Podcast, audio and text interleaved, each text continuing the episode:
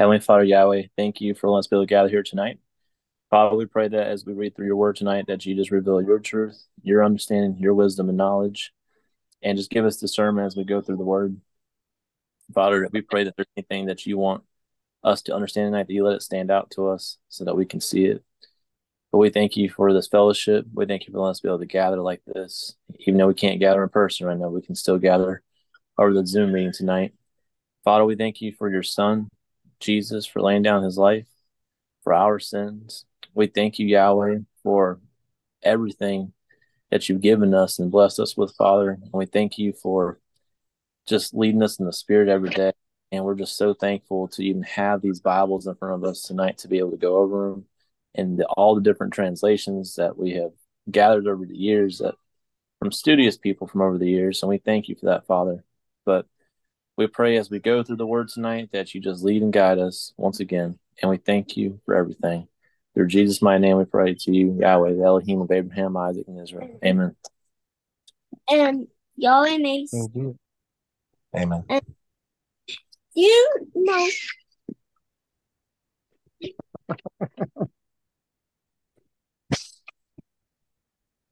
He says, I may be little, but I am going to be heard.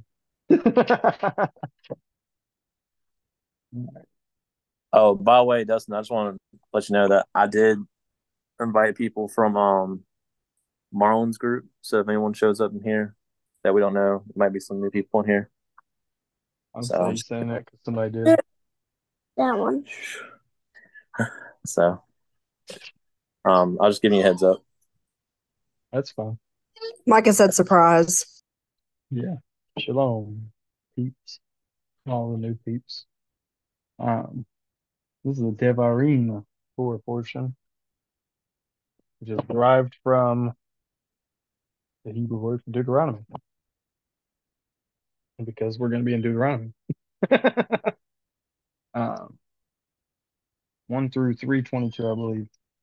I'll just start. Um, uh, yeah, yeah, let me get the HCSB. I'll read from the HCSB.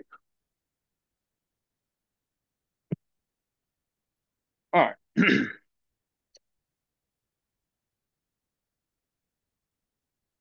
Deuteronomy chapter 1.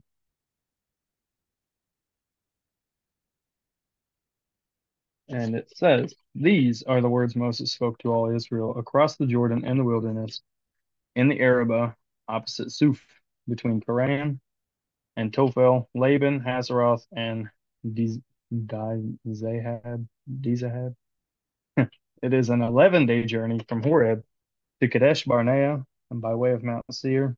In the 40th year, in the 11th month, on the first day of the month, Moses told the Israelites everything Yahweh had commanded him to say to him, or to say to them. This was after he had defeated Sihon, king of the Amorites, who lived in Heshbon, and Og, king of Bashan, who lived in Ashtaroth at Edrei.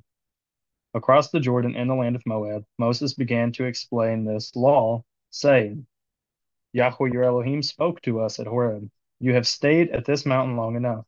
Resume your journey and go to the hill country of the Amorites and their neighbors in the Arabah, the hill country, the Judean foothills, the Negev, and the seacoast, to the land of the Canaanites and to Lebanon, as far as the Euphrates River. See, I have set the land before you. Enter and take possession of the land Yahweh swore to give to your fathers, Abraham, Isaac, and Jacob, and their future descendants. I said to you at that time, I can't bear the responsibility for you on my own. Yahweh your Elohim has multiplied you, or has multiplied you, that today you are as numerous as the stars of the sky. May Yahweh the Elohim of your fathers increase you a thousand times more, and bless you as he promised you. But how can I bear your troubles, burdens, and disputes by myself? Appoint for yourselves wise, understanding, and respected men from each of your tribes, and I will make them your leaders. You replied to me, What you propose to do is good. So I took the leaders of your tribes, wise and respected men, and set them over you as leaders, officials for thousands, hundreds, fifties, and tens, and officers of your tribes. I commanded your judges at that time, Hear the cases between your brothers, and judge rightly between a man and his brother, or a foreign resident. Do not show partiality when deciding a case. Listen to small and great alike. Do not be intimidated, intimidated by anyone, for judgment belongs to Yahweh. Bring me any case for you, and I will hear it. At that time I commanded you about all the things you were to do. We then set out from Horeb and went across all the great and terrible wilderness you saw on the way to the hill country of the Amorites, just as Yahweh your Elohim had commanded us. When we reached Kadesh Barnea, I said to you, You have reached the hill country of the Amorites, which the Lord your God is giving us. See, Yahweh your Elohim has set the land before you. Go up and take possession of it as Yahweh the Elohim of your fathers has told you. Do not be afraid or discouraged. Then all of you approached me and said, Let's send men ahead of us, so that they may explore the land for us and bring us back a report about the route we should go up and the cities we will come to. The plan seemed good to me, so I selected twelve men from among you, one for each tribe. They left and went up into the hill country and came to the valley of Eshcol, shouting or scouting the land. They took some of the fruit from the land in their hands, carried it down to us, and brought us back a report. The land Yahweh your Elohim, or our Elohim, is giving us is good. Because you, or but you were not willing to go up, rebelling against the command of Yahweh your Elohim. You grumbled in your tents and said, Yahweh brought us out of the land of Egypt to deliver us into the hands of the Amorites, so they would destroy us, because he hated us. Where can we go? Our brothers have discouraged us, saying, The people are larger and taller than we are. The cities are large, fortified to the heavens. We also saw the descendants of the Anakim there. So I said to you, Don't be terrified or afraid of them. Yahweh your Elohim goes before you. Who goes before you will fight for you, just as you saw him do for you in Egypt. And you saw in the wilderness how Yahweh your Elohim carried you, carried you as a man carries his son all the way you traveled. Yeah, all the way you traveled until you reached this place. But in spite of this, you did not trust Yahweh Elohim, who went before you on the journey to seek out a place for you to camp. He went in the fire by day or by night, and in the cloud by day, to guide you on the road you were to travel. When the Lord, Lord heard your words, he grew angry and swore an oath. None of these men in this evil generation will see the good land I swore to give to your fathers, except Caleb, the son of uh, Jephunneh. He will see it, and also I will give him and his descendants the land on which he has set his foot, because he followed the Lord completely. The Lord was angry with me also because of you, and said, You will not enter there either. Joshua, son of Nun, who attends you, will enter it. Encourage him, for he will enable Israel to inherit it.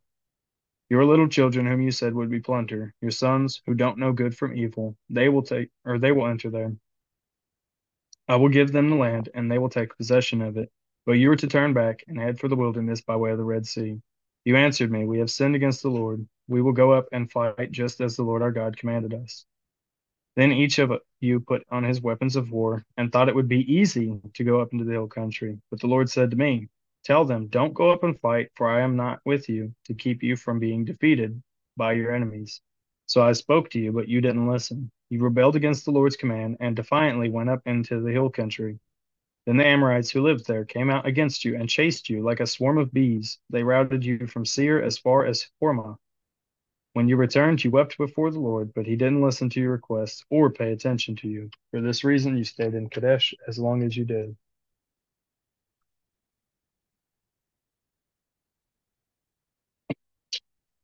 Realize it's hard to substitute words in reading. You know what I was Like thought about um right at the end talking about, you know, you're gonna go up here and you're not gonna be able to take these guys. Makes you think about today, you know, as we're making our plans throughout our week or whatever we're doing, the task that seems so small might be the easiest to you, but could also be the hardest thing you ever did if you're doing without the Father. Dad, Something made me think of. what's a team name? What is it? I can't remember if it's Psalms or Proverbs, but many are the, I think it's Proverbs, many are the thoughts of man's heart, but it is the Lord that instructs the path. I think that was yesterday's Right. song. Yeah, it was They didn't. They never listened to him. Nope. Yeah. He just said that he would carry them like a man carries his child, you know, and go before them and fight. And they didn't trust him. They had they had zero trust, you know, Which of the the Anakim and all them that you know they just seen everything that went down in the wilderness. They didn't trust them. It's amazing. We I see got, in I got a the- question. oh, go ahead, Michael. Yeah, go ahead. I was just gonna say we see in the next chapter that even when it comes to like Moab and uh, the descendants of Esau, all the people that they had defeated, Moshe makes the claim that the Lord drove their enemies out. So I think the statement stands if if Yah be for us, who could be against us? If he's for you, you know, which in some instances I guess would mean that the other person's just worse than you are. You know, just like but That's true. it's it's he that has the victory at the end.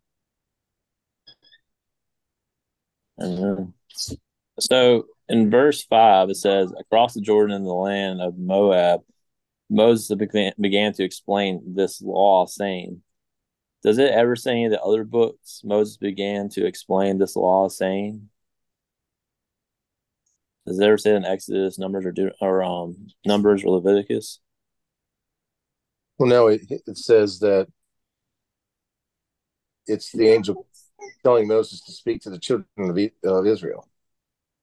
Well, my Okay. question is, well, what I'm saying is Moses began to explain this law, saying, and you know, which call me and Dustin were talking about this week about in Nehemiah, the book of or is Ezra, they're talking about referring to the book of the law, they're referring to Deuteronomy.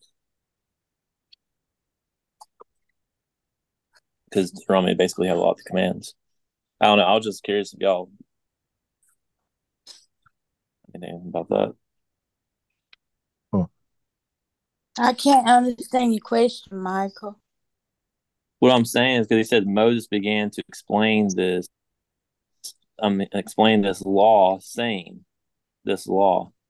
I don't know if I've caught that in any of the other books where it says Moses began to explain this law. You know what I'm saying? Where he says that saying, and that would maybe give credence that this would be considered the book of the law, Deuteronomy, that maybe Nehemiah and them are talking about. Maybe because in the other instances, like in Leviticus and stuff, it says, Speak to the children of Israel and tell them. And then he does it, right? Mhm. That's saying over here is like, you know, he begins to explain the book of the law. Well, it makes Yeah. me think of two things. Uh, So what's that? Exodus, Exodus 17, uh, 14, it says, And Yahweh said to Moshe, Write this for a remembrance in the book and recite it in the hearing of Yehoshua, Joshua, that I shall completely blot out the remembrance of Amalek from under the heavens. That's one instance where there is a writing down something, you know. Um, and then we're going to see later on in this book, I think it's Deuteronomy. What was that last verse? Exodus what? uh 17 verse 14 All right. um and in deuteronomy yeah 31 24 it says and it came to be when moshe had completed writing the words of this torah in a book until their completion that moshe commanded the levites who bore the ark of the covenant of yahweh saying take this book of the torah and you shall place it beside the ark of the covenant of yahweh your elohim and it shall be there as a witness against you For I myself know your rebellion and your stiff neck. See, while I am still alive with you today, you have been rebellious, rebellious against Yahweh. How much more after my death?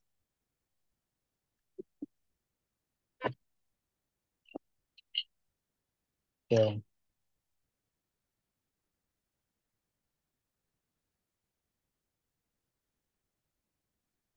which that one's a that's a good one. You know, if you guys are into underline stuff, I'll underline that. so, anyhow, I had to walk away for a second. The, um, what was that verse you said? Um, after Exodus seventeen four. Deuteronomy thirty one twenty four. Deuteronomy. And um, also right here it says in 17 says, Do not show partiality when deciding a case. Listen to the small and great alike. Do not be intimidated by anyone, for judgment belongs to Yahweh. Bring me any case too difficult for you, and I will hear it at that time. I command you about all the things you were to do. And that definitely shows that they're probably in different places. You know, they had, you know, I would say they had like smaller groups, like congregations, you know, judging the people, wouldn't you say? I can see on your shirt. Yeah, it was it was commanded for them. We'll see that later. on. Well, you see it beforehand, but later on in Deuteronomy it talks about the same thing that in your um, cities that you are to appoint judges. Yep. To rule over. Kind of like the Supreme Court, lower courts. Yeah. Uh, Yes, sir. Yes, sir. there was one more thing. Dad, Lena. Shh. that? No. Um, that and uh, yeah, the Levitical priests. Remember, there was also Levites that were living among uh, each tribe. They were portioned out. You know, it wasn't like the Levites just all hung out over here and then everybody else had some because remember they didn't have an inheritance. So the Levites were portioned and put in, you know, a few here, a few there, all throughout the whole tribes, all the tribes. Uh, Deuteronomy 12 talks about that as well. You know, it's clear cut. I mean, the whole, you know, they don't have an inheritance, so where would they go? You know what I mean? There wasn't a temple at that time, so it's not like they just dwelled at the temple. They did hang by the tabernacle um, for the tent of meeting, but yeah, They when they still- settled in the land, all the Levites were kind of divvied up, um, and they all dwelled, you know, a few around each tribe. Yeah. And they would just kind of take care of them. Yep. That's why it Um, repeatedly says, "Do not do not neglect the Levite or the foreigner." Yeah. Because the Uh, Levites are, they're just like, hey, man, got any food for me, bro? Yeah. I'm kind of hungry. That's where the tenth went. That's where your tithe was supposed to go. The tenth, of your contribution to the Lord. If the Levites and portion was the Lord's, right, and your Hmm. tenth of portion went to the Lord, your tenth went to the Levites. Right. And then one more thing I want to bring up in this is in 35 it says none of these men in this evil generation will see the good land I swore to give your fathers. Is that tying in? Is that in Matthew in the Torah portion? Is that going to be in Matthew 24? Is that the verse I'm thinking of? How long must I put up you this evil generation? Um, Messiah's talking to the people. Uh, it's very possible. Deuteronomy or Deuteronomy. It's Matthew twenty four, right? Yeah, Matthew 24, 1 through 22. I think it says it in there somewhere. So I'll just leave it at that then. Very well could be Matthew twenty four is a Dad, that's a good one. Just just for um ease, I'm gonna be reading out of TS two thousand nine. I'm not uh I don't have the mental capacity right now to insert names. Um so yeah, I'm just gonna read the TS two thousand nine makes it easier. Anyways, chapter two, Deuteronomy. Then we turned and set out into the wilderness, the way of the uh, Syrians. as Yahweh spoke to me, and we went round Mount Seir many days. And Yahweh spoke to me, saying, You have gone around this mountain long enough. Turn northward, and command the people, saying, You are about to pass over into the border of your brothers, the descendants of Esau, who live in Seir. And they are afraid of you, so be on your guard. Do not strive with them, for I do not give you any of their land, no, not so much as one footstep, because I have given Mount Seir to Esau as a possession. What food you buy from them with silver you shall eat, and also what water you buy from them with silver you shall drink. For Yahweh your Elohim has blessed you in all the work of your hand. He has known your wandering through this great wilderness. These forty years Yahweh your Elohim has been with you. You have not lacked any matter. And when we passed beyond our brothers, the descendants of Esau, who dwell in Seir, away from the way of the desert plain, away from Eliah or Elath and Etzion, Geber, we turned and passed over by the way of the wilderness of Moab. And Yahweh said to me, Do not distress Moab, nor stir yourself up against them in battle, for I do not give you any of their land as a possession, because I have given Ar to the descendants of Lot as a possession. The Emites had dwelt there formerly, a people as great and numerous and as tall as the Anakim. They were also reckoned as Rephaites, like the Anakim, but the Moabites called them Emites. And the Horites formerly dwelt in Seir, but the descendants of Esau dispossessed them and destroyed them from before. Yeah, and destroyed them from before them, and dwelt in their place, as Israel did to the land of their possession which Yahweh gave them. Now rise up and pass over the Wadi Zered. So we passed over the Wadi Zered, and the time we took to come from Kadesh Barnea until we passed over into the Wadi Zered was thirty eight years, until all the generation of the men of battle was consumed from the midst of the camp, as Yahweh had sworn to them. And also the hand of Yahweh was against them, to destroy them from the midst of the camp until they were consumed. And it came to be, when all the men of battle and had finally perished from among the people, that Yahweh spoke to me, saying, This day you are to pass over at Ar, the boundary of Moab. And when you come near the children of Ammon, do not distress them, nor stir yourself up against them, for I do not give you any of the land of the children of Ammon as a possession, because I have given it to the descendants of Lot as a possession. That was also reckoned as a land of Rephaites. Rephaites formerly dwelt there, but the Ammonites called them Zamzummim, a people as great and numerous and tall as the Anakim.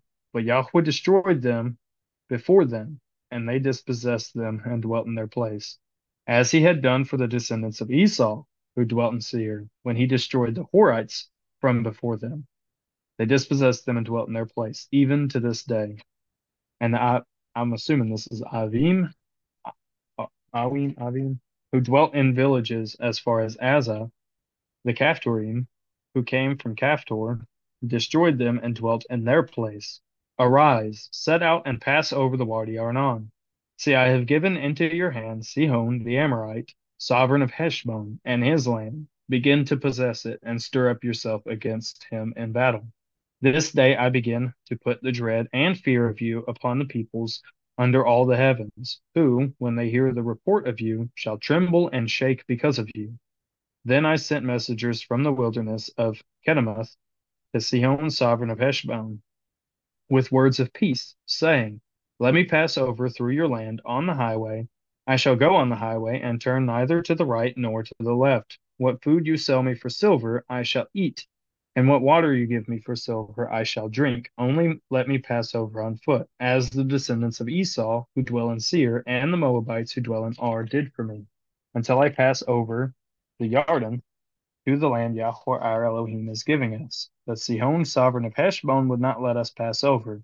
For Yahweh your Elohim hardened his spirit and strengthened his heart to give him into your hand, as it is this day. And Yahweh said to me, See, I have begun to give you Sihon and his land over to you. Begin to possess in order to possess his land. And Sihon and all his people came out against us to fight at Yahatz. And Yahweh Elohim gave him over to us. So we struck him and his sons and all his people. And we took all his cities at that time, and we put the men, women, and little ones of every city under the ban. That means they destroyed all of them.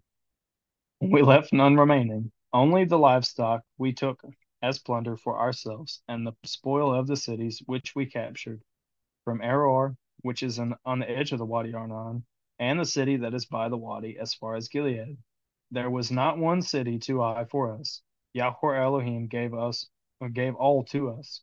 Only you did not hear or did not go near the land of the children of Ammon, anywhere along the Wadi Yabok, or to the cities of the mountains, or anywhere as Yahweh our Elohim commanded us.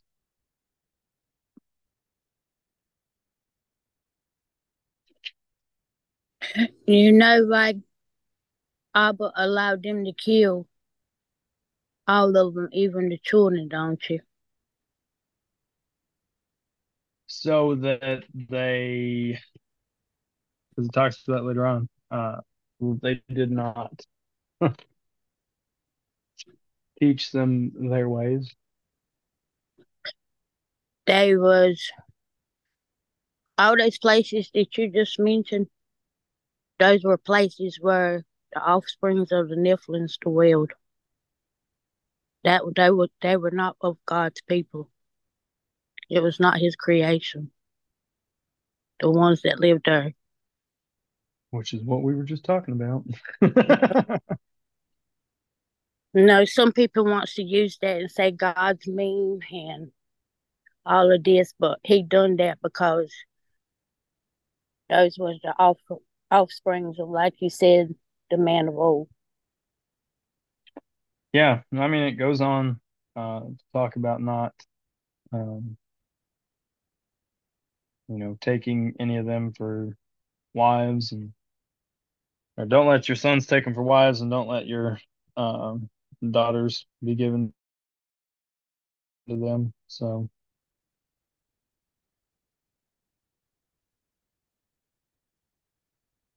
It's also the places they send at. yes,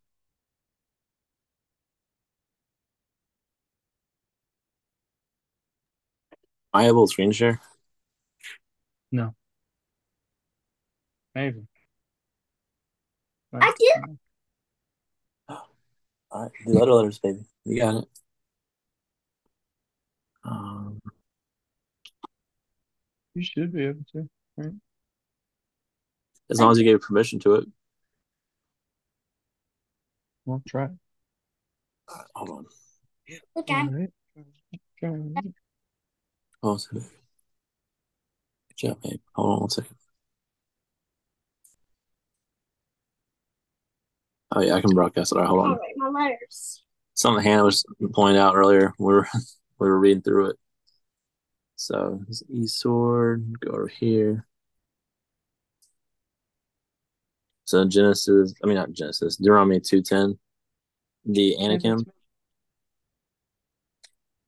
the long necked, a tribe of giants, descendants of Anak, which dwelled in southern Canaan, Yeah. and Anaki. Makes you think of something on it. As far as the whole Anaki thing I'm gonna put this and the whole I mean, face thing they sons try. of, sons of Anak, like like that when it talks about they're regarded as Anak, like that. That in itself, that word in itself makes me think of like people talking about the Anunnaki and all that good stuff. But like I was saying earlier, uh, like uh, Brother Steve Martin had said actually, um, this law, this book that we read, you know, people say there's like 613 laws and stuff like that. And I don't, I'm not dismissing the fact that there is instructions for us to follow in here, but I don't look at it as like that. Um, I agree with what Steve Martin said because he said it's not that it's just a bunch of do's and don'ts. It is vital information. That's what this Torah is vital information.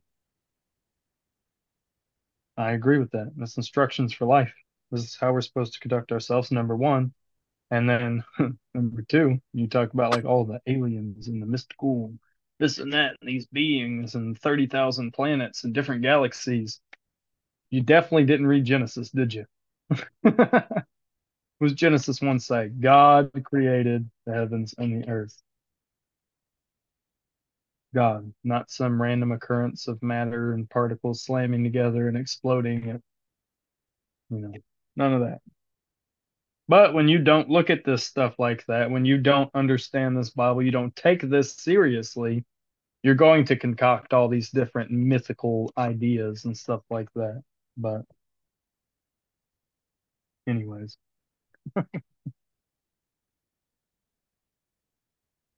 those aliens that people talk about, I don't think that it's aliens. I think that it's literally the like Tammy said, it was not God's creation. the giants went into earthly women, or the, the fallen angels went into earthly women, and we got giants out of it. Um, did I was trying to get you in while ago when you was talking about that, Dustin. Do you think I was trying to understand what you were saying? What did you was you saying that the Nephilims was the angels that fell? Yeah. I think the Nephilims was the generation from those the next generation from those that fell. I could be but the way I got mine is the man of old and then the Nephilims and then there's two more. But as they, you know, generated out the height and everything started decreasing.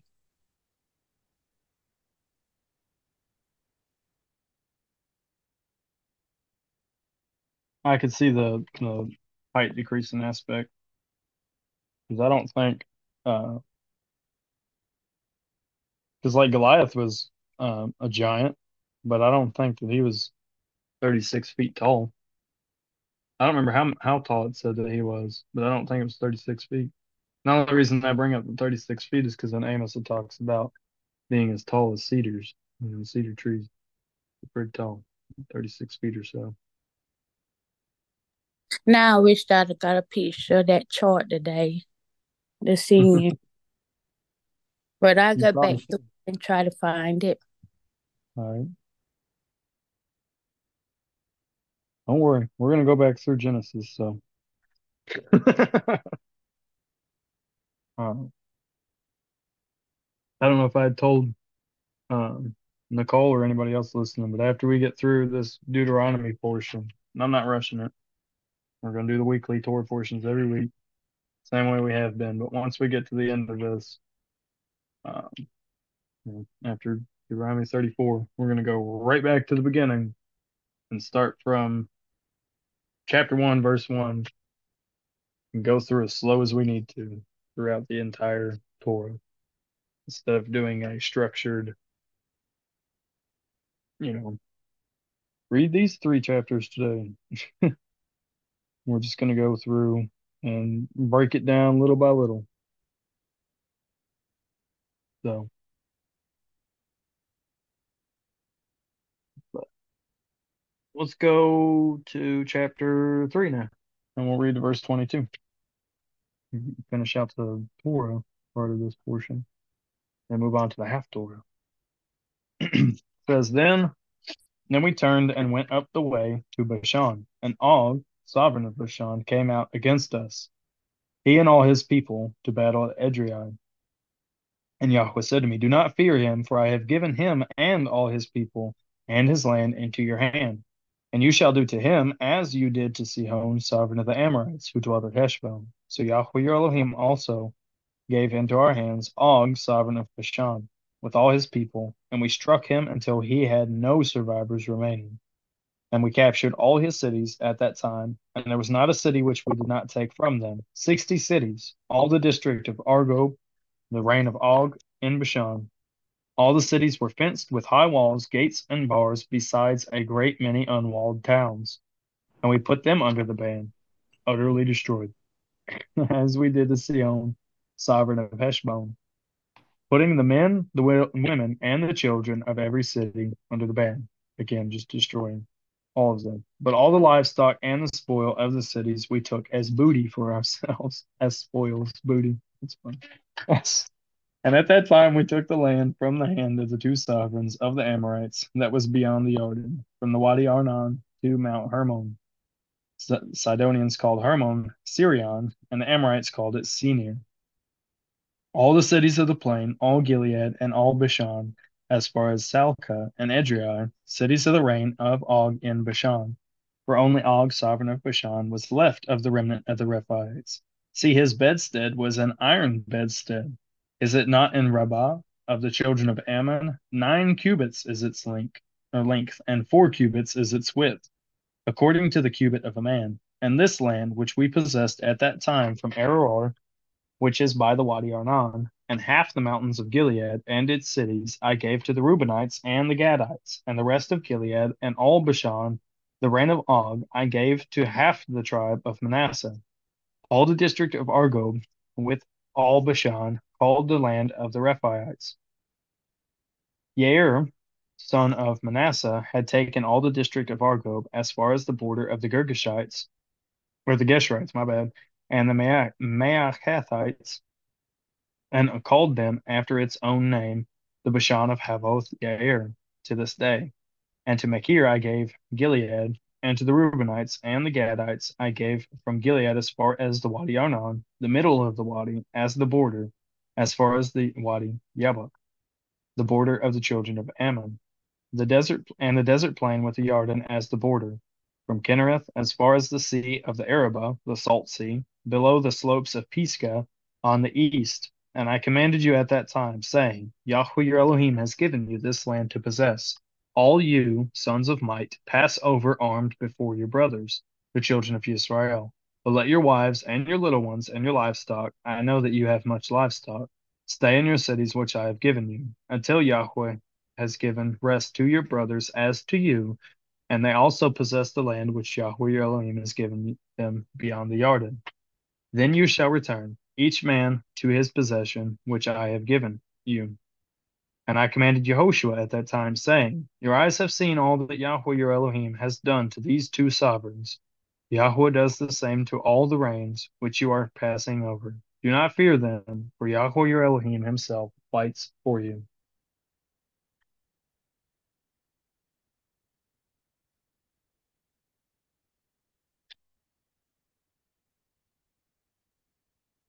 And yes, I still laugh at the word booty.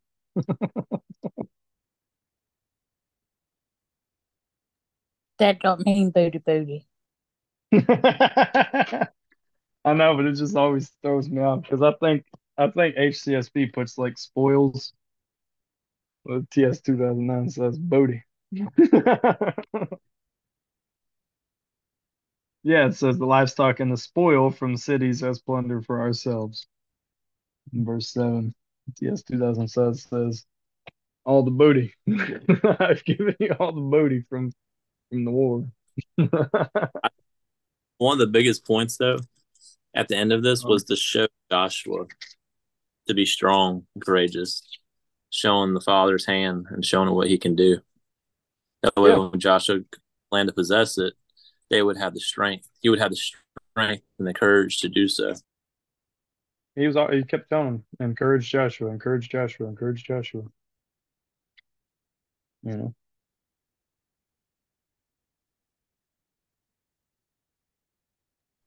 And also, there's a lot of, I mean, if you go deeper into the history of that, which would take a long time for us to break all that down, but that's the gist of what I got just reading through it, though.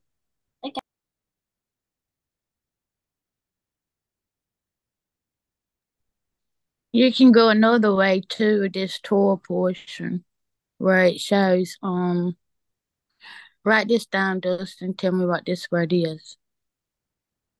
E oh, Okay. I just said it then. All right. What is it?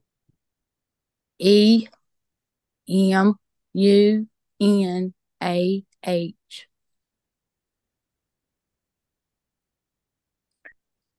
You say E M U N A H? Yeah. H. H is in happy? Hot. Hot. Yeah. Okay. It means faith in Hebrew. Hmm. but it It's You pronounced can- imuna. Imuna. say Say- it again. Imuna. Yes, that's it. It can show you the inf the the emphasis that God had towards these people, the power in the deeds that He done, and in, and God giving the understanding of His Torah of why He told them to do the things that He done.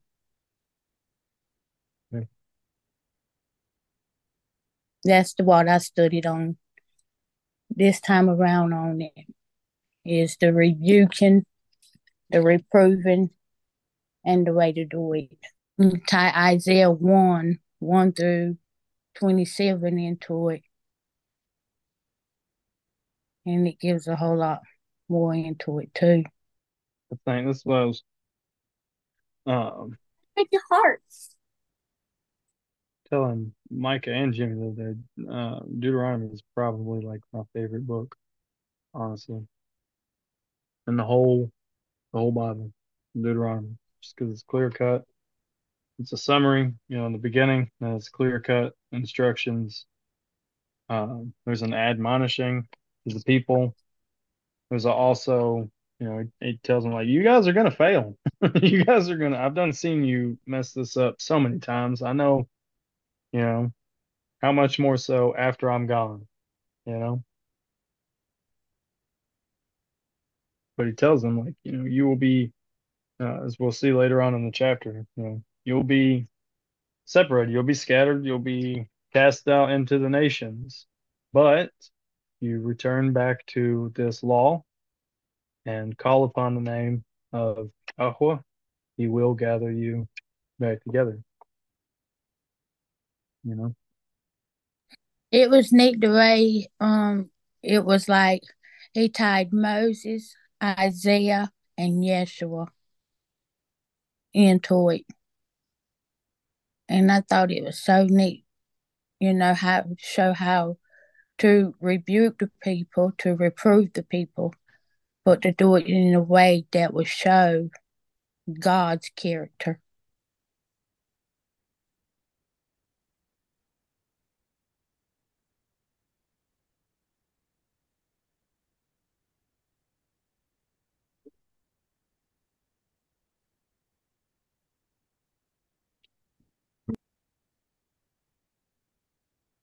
Trying to say something micah I was saying amen.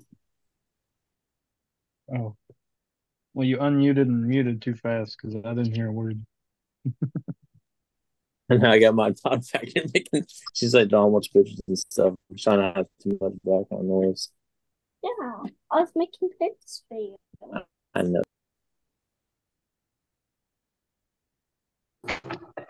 Dustin Deuteronomy is my favorite too. Like when we Mm. first came to Torah, like my little Bible that CJ had bought me, like Deuteronomy is like highlighted, underlined, all the things, like over and over and over again because I just read it over and over and over again. Yeah, I've been, I've been going through it many, many, many times. Um, I got to the point, um, like when I'm out mowing grass, I put my headset in and I've got the uh, HCSB uh, downloaded on YouTube, like it's on my downloaded videos or whatever. Um, so I can listen to it when I don't have service. I did that when I was working at FedEx, but um, because I didn't have service. But so I start, or I'll I'll I'll play it while I'm mowing grass, you know, so I don't lose service or whatever, or it doesn't matter if I lose service. Uh, I listen to it over and over and over and over. And there's so much in there, man. There is. There's so much. You even got, and that's what I was telling Jimmy uh, yesterday. I think about. Uh, you even got the Song of Moses, which one of these days I'm going to memorize because, after all, we're all going to be singing it, right? What the Book of Revelation says. You're singing the song. I'm going to learn it too, Dustin. I've been saying for three years I'm gonna learn it and ain't learned it yet. I need my Rahani whipped. Well, we can we can hold each other accountable and learn how to how to present one night. Somebody needs to find somebody that has put in the uh, like the notes together, like the pitch of the song together, so that we know how exactly to sing it. We'll just make Matthew Because- dance song. Oh, Yeah, Parable of the Vineyards got it in a song. Yeah, it Oh, yeah. does. all right, we'll check. We'll we'll we'll, we'll check that out then. The reason I say that is because it's so much easier if you get into uh like singing it like on key like that, and not just memorizing word for word. When you get into um like actually singing it, you know what I mean? It's it's easier to remember it than it is to just kind of go through like, you know, thus says the Lord, Moses. like, you know what I mean? It just, I don't know, it just makes it so much easier. I went through, uh, it's like the Psalm, you know. I'm sure everybody here knows that Psalms are supposed to be sung, right? And so you get through, and the the way that I memorized Psalm one was, "Blessed is the man that walketh not in the counsel of the ungodly, nor standeth in the seat or the way of the sinners, nor sitteth in the seat of the scornful." Right? And yeah, it's KJV. So. But there was a YouTube channel. I don't know if it still exists, but it was called like Psalms Sung, and they went through and like, uh, they they it's kind of like a operatic, you know, like it's kind of like opera ish.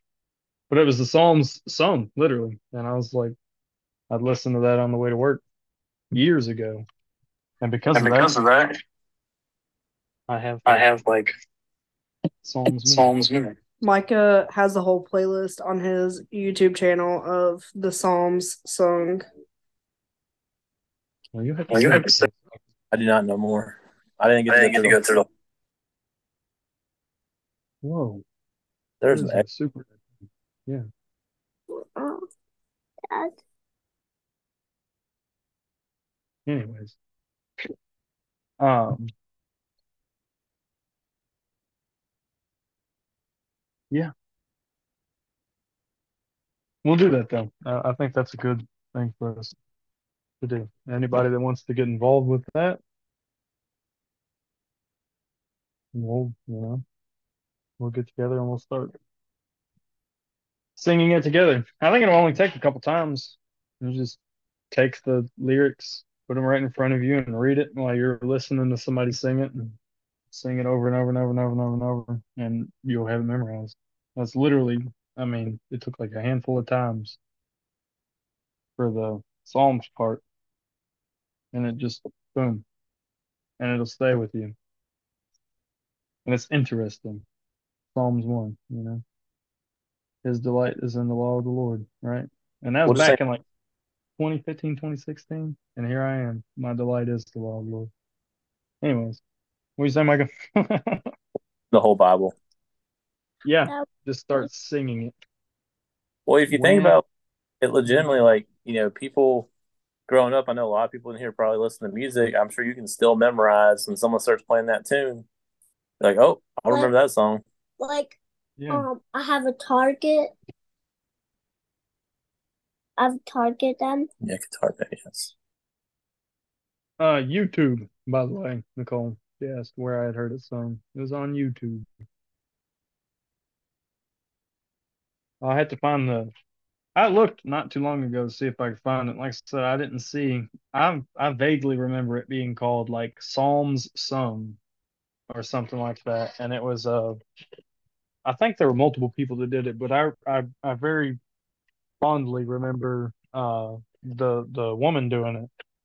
Um, because she had a pretty good voice, you know, and she was singing, and it was kind of, it wasn't opera, but it was like in the operatic like type of genre or whatever. Yeah, back in like 2015, 2016, I'd, I'd be driving to work listening to Psalms being sung, Jimmy,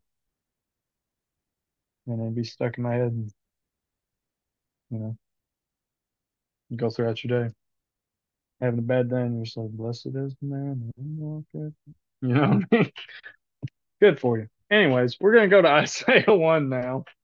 Am I supposed to read this out of the Septuagint, or do you, it doesn't matter, Micah?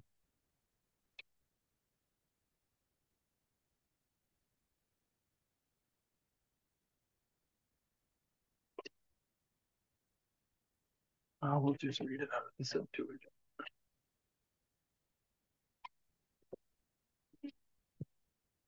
Because I also don't know if this one, this will be the Lexham Septuagint. I don't know if it does the same. Uh, we noticed some differences earlier. If anyone's curious. In Isaiah 1 and the Brenton Septuagint and the uh, Masoretic text. So I will read from the Lexham Septuagint. This is Isaiah 1. We're going to read 1 to 27. And it says, The vision that Isaiah, son of Amos, saw, which he saw against Judea and against Jerusalem during the reign of Uzziah and Jotham and Ahaz and Hezekiah, who ruled Judea. Hear, O heaven, and hearken, O earth, because the Lord has spoken. I fathered and raised sons, but they have rejected me. An ox knows its owner, and a donkey the feeding trough of its master. But Israel has not known me, and the people have not understood me. Woe to you, sinful nation, people full of sin, evil seed, lawless sons. You have forsaken the Lord, and you provoked the Holy One of Israel to anger. Why should you be smitten still, continuing in lawlessness? Every head is in distress, and every heart is in sorrow. From feet to head, neither a wound, nor a bruise, nor a purulent blow. There is no emollient to put on, or oil, or bandages. Your land is deserted. Your cities are burned.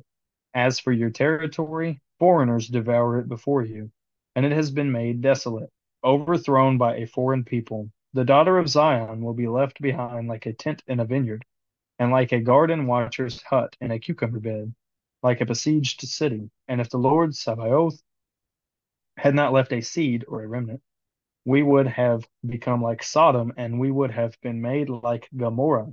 Hear the word of the Lord, rulers of Sodom. Pay attention to the law of God, people of Gomorrah. What is the multitude of your sacrifices to me, says the Lord? I am full of burnt offerings and rams, and I do not wish for the fat of lambs and the blood of bulls and he goats, not even if you come to appear before me. For who sought these things from your hands, trampling my court? You shall not continue.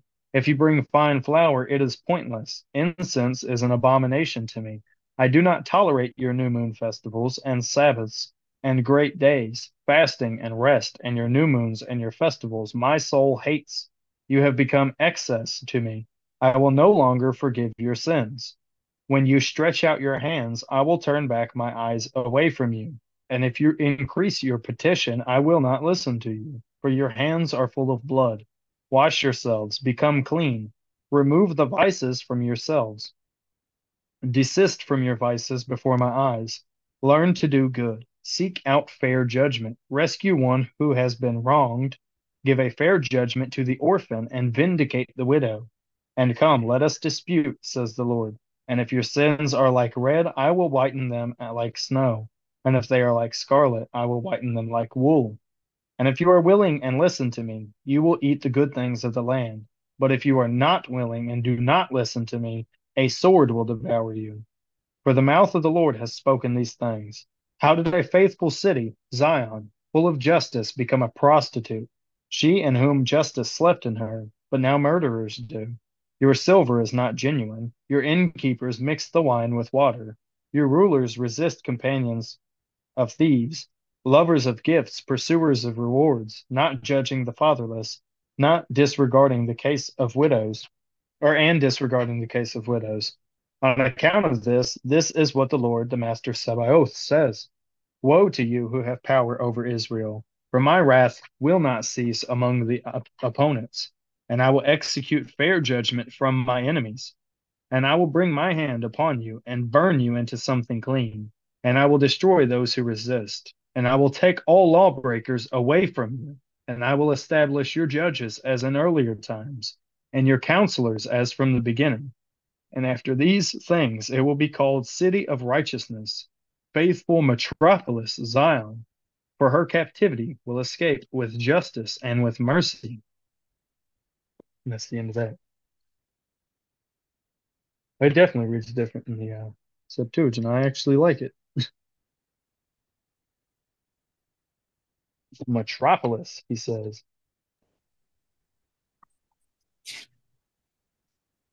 What'd you read that out of? That's the Lexham Septuagint, and uh, yeah. 14, yeah, it says, I will no longer forgive your sins. It's mm. it's funny too, because when you go on, it, it I mean it lines up, man. When you go on, he talks about uh wash yourselves, etc. etc. Um uh if you are willing, yeah, he goes on to talk about he will whiten your sins if they're like red, he will whiten them like snow. That is verse 17, and it should say it. No, yeah, verse 18 in the Masoretic. It says, "Come, let us discuss this."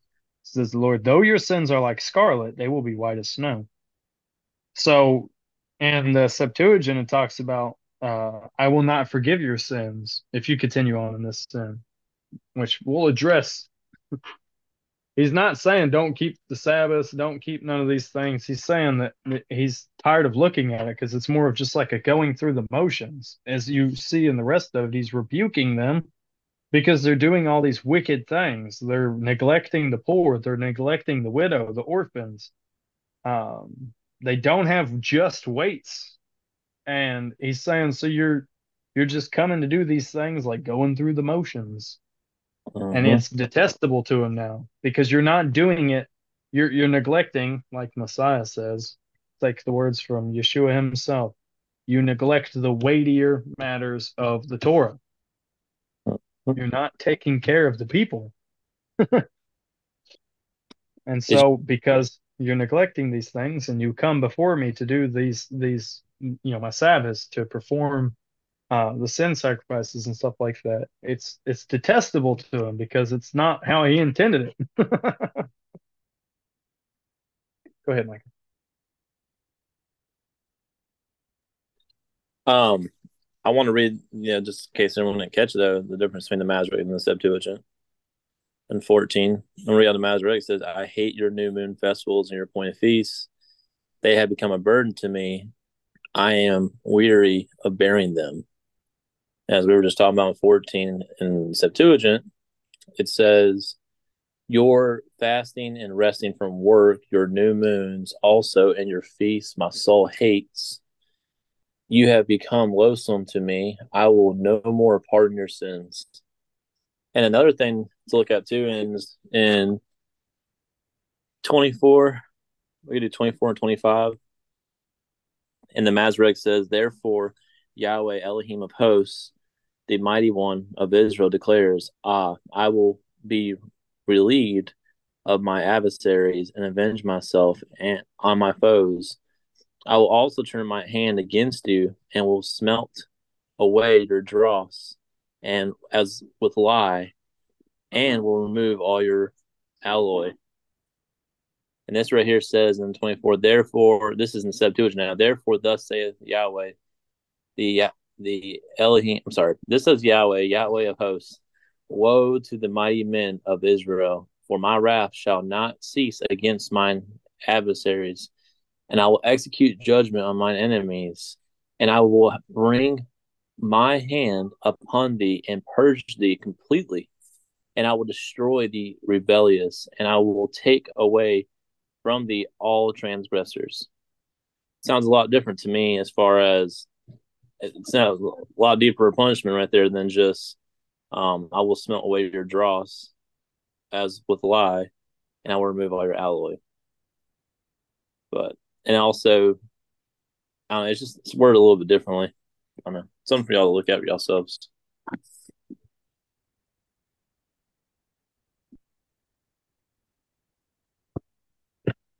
Appreciate that. That's why I read it out of the Septuagint. I asked you if you wanted me to, and you didn't answer, so I just wanted to get it. I was getting my daughter some bread.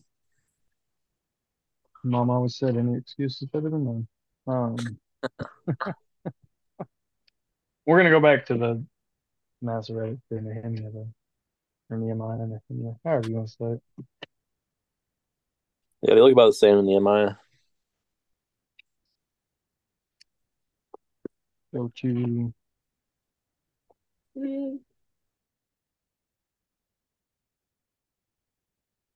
Yeah, we will be uh starting that later on too. Differences in the Masoretic and whatnot. Whatnot.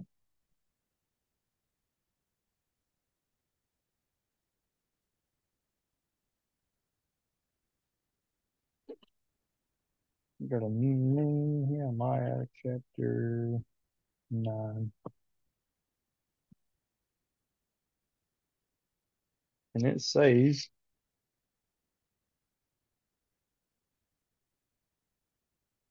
I think it's I think it's Nehemiah.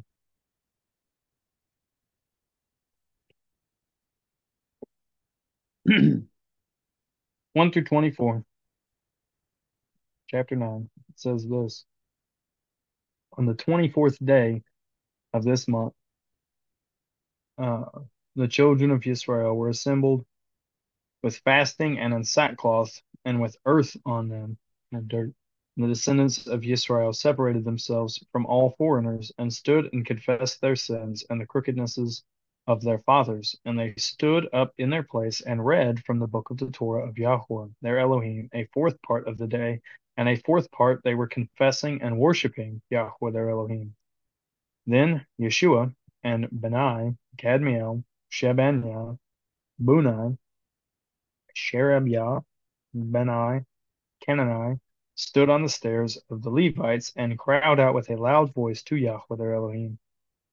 Then the Levites, Yeshua and Kadmiel, Benai, Ash, Hashabaniah, Hashabniah, yeah, there we go, Sherebiah, Hodiah, Shebaniah, Petha, or Pethiah, said, Rise, bless Yahweh your Elohim forever and ever, and let them bless your esteemed name, which is exalted above all blessing and praise.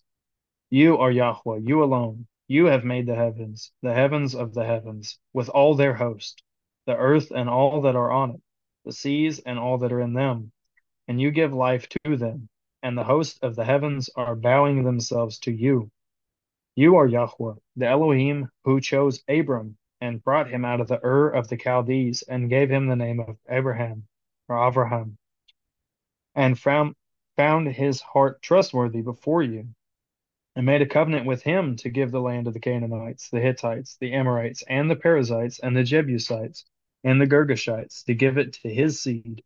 And you have established your words, for you are righteous, and saw the affliction of our fathers in Mitzrayim, and heard their cry by the sea of reeds, and gave signs and wonders against Pharaoh and against all his servants, and against all the people of his land. For you knew that they acted proudly against them. And you made a name for yourself, as it is this day, and you split the sea before them, and they passed over into the midst of the sea on the dry land. And their pursuers you threw into the deep as a stone into the mighty waters. And you led them by day with a cloudy column, and by night with a column of fire, to give them light in the way they were to go. And you came down on Mount Sinai, and ga- and spoke with them from the heavens, and gave them from straight right rulings and Torah of truth, good laws and commands. And you made known to them your set apart Sabbath, and you commanded them commands and laws and Torah by the hand of Moshe your servant. And you gave them bread from the heavens for their hunger, and brought them water out of the rock for their thirst, and said to them to go in to possess the land which you had sworn to give them. But they and our fathers acted proudly, and hardened their necks, and did not obey your commands. And they refused to obey, and they remembered not your wonders that you did among them, and hardened their necks. And in their rebellion they appointed a leader to return to their bondage. But you are a forgiving Elohim, showing favor and compassion, patient and of great loving commitment, and did not forsake them, even when they made a molded calf for themselves, and said, This is your mighty one that brought you up out of Mitzrayim, and worked great blasphemies.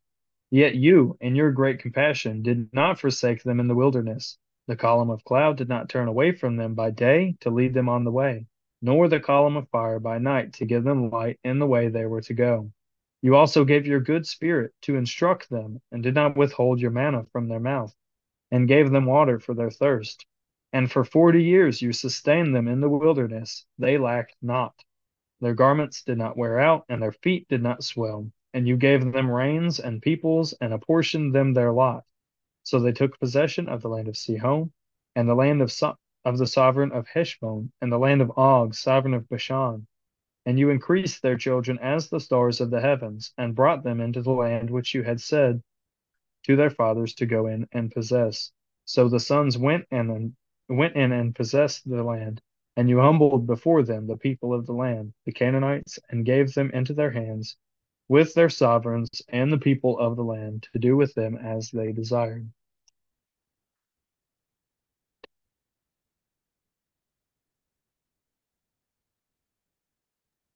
I would like to read Deuteronomy 4, uh, starting 29.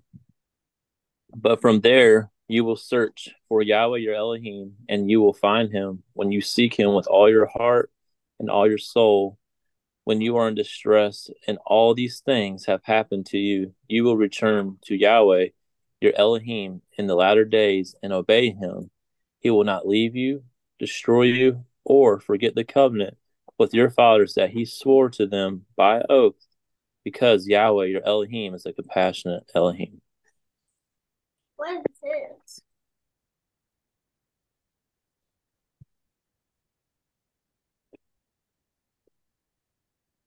I just see.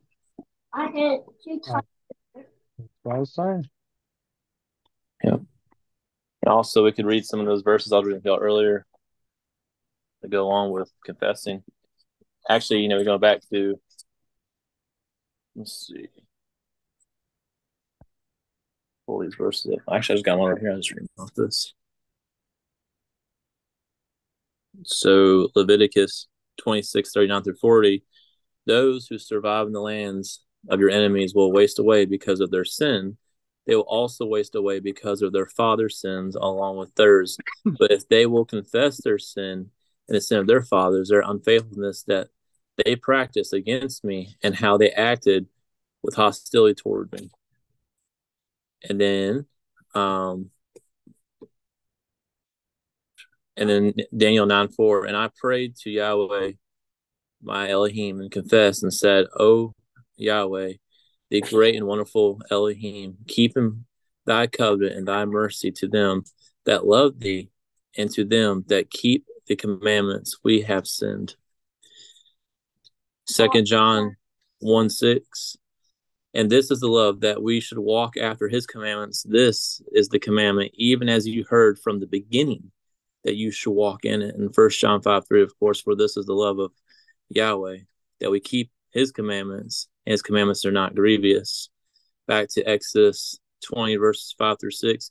You must not bow down or worship them, for I, Yahweh, your Elohim, a jealous Elohim, punishing the children for the father's sin to the third and fourth generation of those who hate me, but showing faithful love to those to a thousand generations of those, I mean, to love to a thousand generations of those who love me and keep my commands. And then this last one, Deuteronomy 4 11 through 19. Uh, actually, I'm not going to read that whole thing, but um, I'm just going to leave that one out. Actually, it's well, well, it was good. But, anyways, my point is they were basically breaking their generational curses. I think right here in um, Nehemiah nine two says those of the Israelite descent separated themselves from all foreigners, and they stood and confessed their sins and the guilt of their fathers. And he says, we confess, you know, we can we can break these things, we can be forgiven of these things. So, just want to put that in there. Like I break mama's sign. That Day of Atonement, Michael was doing that. Amen. Like I break mama's um, Amen. sign Saturday. Uh-huh. I said, Amen. I, I would say so. yeah. I mean, This is the 24th of the month.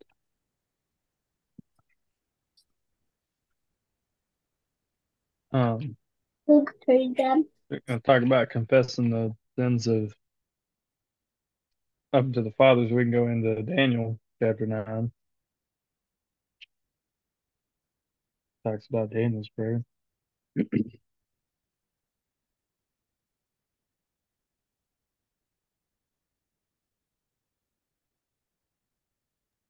not gonna read it. I'm just I'm just throwing it out there. What verse is Daniel's prayer? In the very beginning of chapter nine, he goes on. It, it's at first he talks about reading Jeremiah, which you know you got a prophet that's reading another prophet. So yeah, but it goes into his prayer. So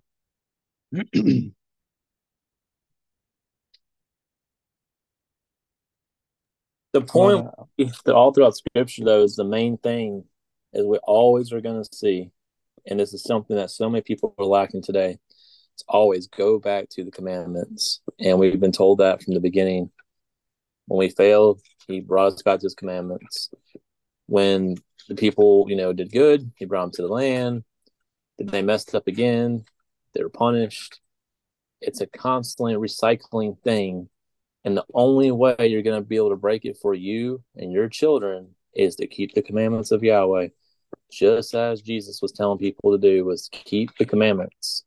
He was here. He was a messenger from the Father. Keep the commandments. Do this, and you shall prosper. You'll live. But if you don't do this, you shall die. It's then the, the message, the whole Bible. all comes down to just literally listening to your Heavenly Father and being obedient and stop being disobedient and start doing what he wants of you, what he requires of you, what he how he wants you to walk. He he wants what's good for you as a child, just as my mm-hmm. children. I punish them. I chastise my children just as my heavenly Father chastises me. So thank you, baby. Hey, it says in it mm-hmm. says in Deuteronomy 6, 24 and 25, it says the Lord commanded us to do all these statutes to fear the Lord our God for our good always, that he might preserve us alive as it is this day. And it shall be our righteousness if we observe to do all these commandments for the Lord our God as he hath commanded us. sounds an awful lot like Luke one six to me. Yeah. Mhm.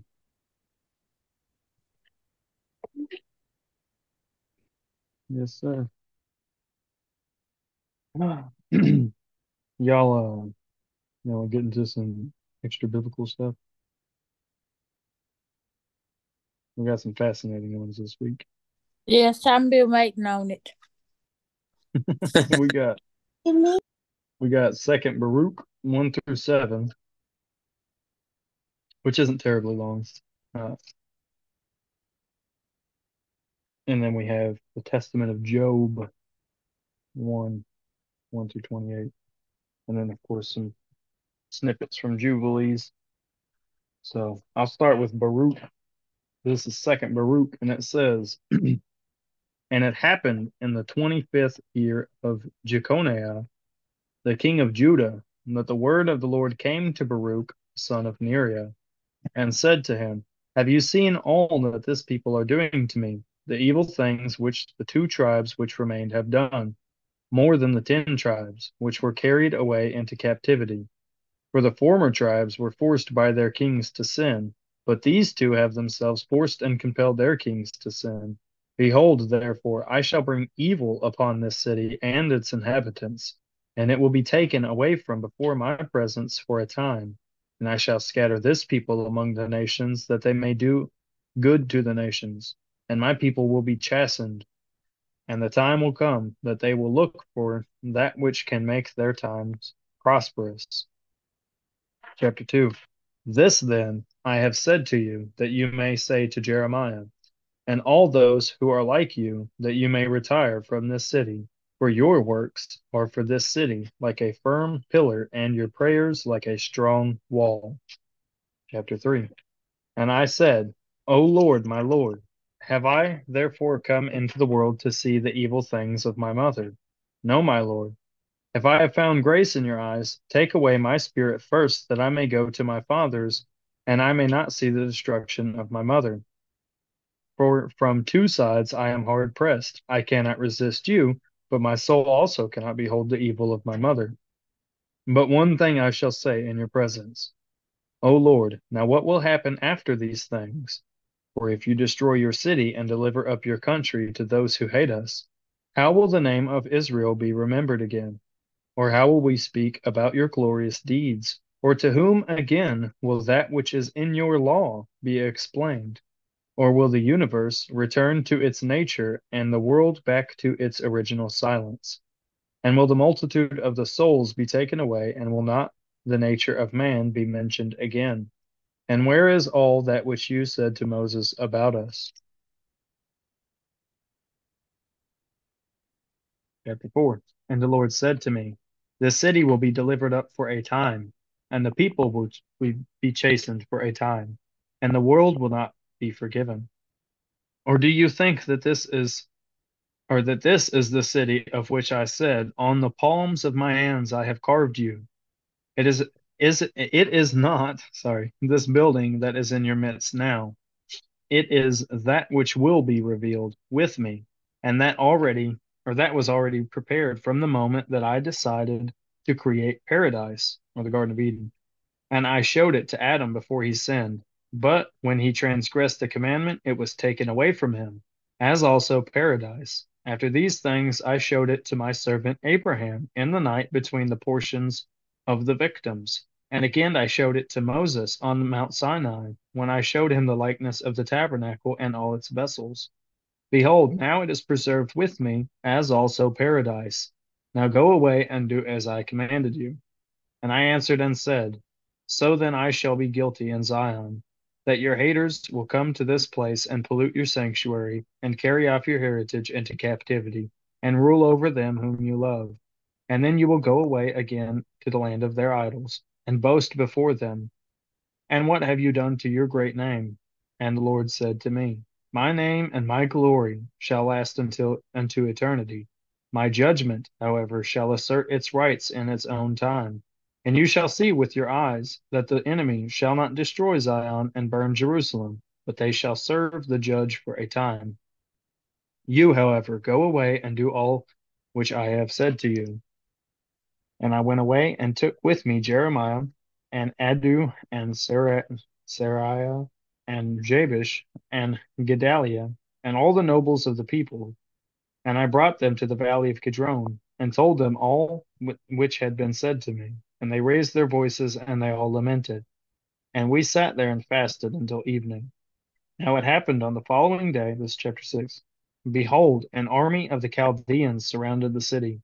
And in the evening, I, Baruch, left the people, went outside, and set myself by an oak and I was grieving over Zion, and sighed because of the captivity which had come upon the people. And behold, suddenly a strong spirit lifted me and carried me above the wall of Jerusalem. And I saw, and behold, there were standing four angels at the corners of the city, each of them with a burning torch in his hand. And another angel came down from heaven and said to them, Hold your torches and do not light them before I say it to you, because I was sent first to speak a word to the earth and then to deposit it or yeah and to deposit in it what the lord the most high has commanded me. And i saw that that he descended in the holy of holies and that he took from there the veil the holy ephod the mercy seat the two tables the holy raiment of the priests the altar of incense the 48 precious stones with which the priests were clothed and all the holy vessels of the tabernacle. And he said to the earth with a loud voice earth Earth, earth, hear the word of the mighty God, and receive the things which I commit to you, and guard them until the last times, so that you may restore them when you are ordered, so that strangers may not get possession of them. For the time has arrived when Jerusalem will all also be delivered up for a time, until the moment that it is it will be said that it will be restored forever. And the earth opened its mouth and swallowed them up. And after this chapter 7 after these things, I heard the heard this angel saying to the angels who held the torches, Now destroy the walls and overthrow them, to their foundations, so that the enemies do not boast and say, We have overthrown the wall of Zion, and we have burnt down the place of the mighty God, and they restored me to the place where I once stood. Don't everybody speak at once.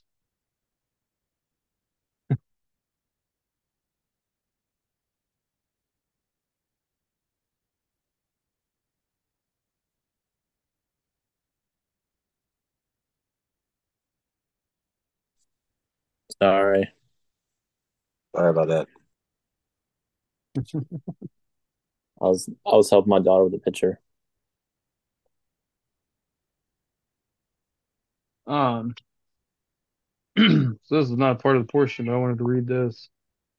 Um, yeah. Revelation eleven nineteen. God's temple that is in heaven was opened, and the ark of the Lord's covenant was seen in his temple. Lightnings, sounds, thunders, and an earthquake and a great hail followed. Revelation 11 speaks about the Ark of the Covenant, right? If the Ark uh, Had the law written. Had the law in it, the Ark was taken up into heaven, and it had the law written down, we just like heard. saying. This is why in uh, Second Ezra 14, the law had to be rewritten. because it was taken up.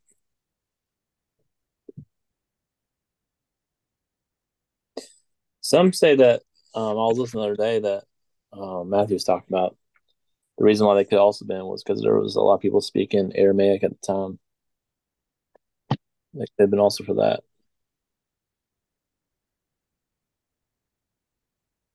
Not sure What for the rewriting? Mm-hmm. Well, that's interesting considering that Second Ezra literally says that it was burnt. The law has been burned. Yeah. My mama liked it. And I think that it was, I think it's in reference literally to the um, capturing of the city. Because Baruch, Baruch and Jeremiah was right before the taking, and then you have Ezra and uh, Nehemiah right at the end. Like when they're coming Did out. did um does it say in Second Ezra that angels ministered to Ezra about it?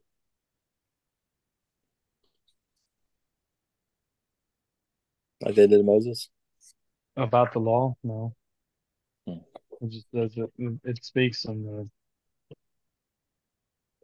idea of drinking the spirit. Basically, they was given a cup. He drank the cup, and it was like it had like the appearance of fire. It was like he had been given the spirit, and yeah, Hmm. it's interesting. That's interesting. Dad, I'm very tired.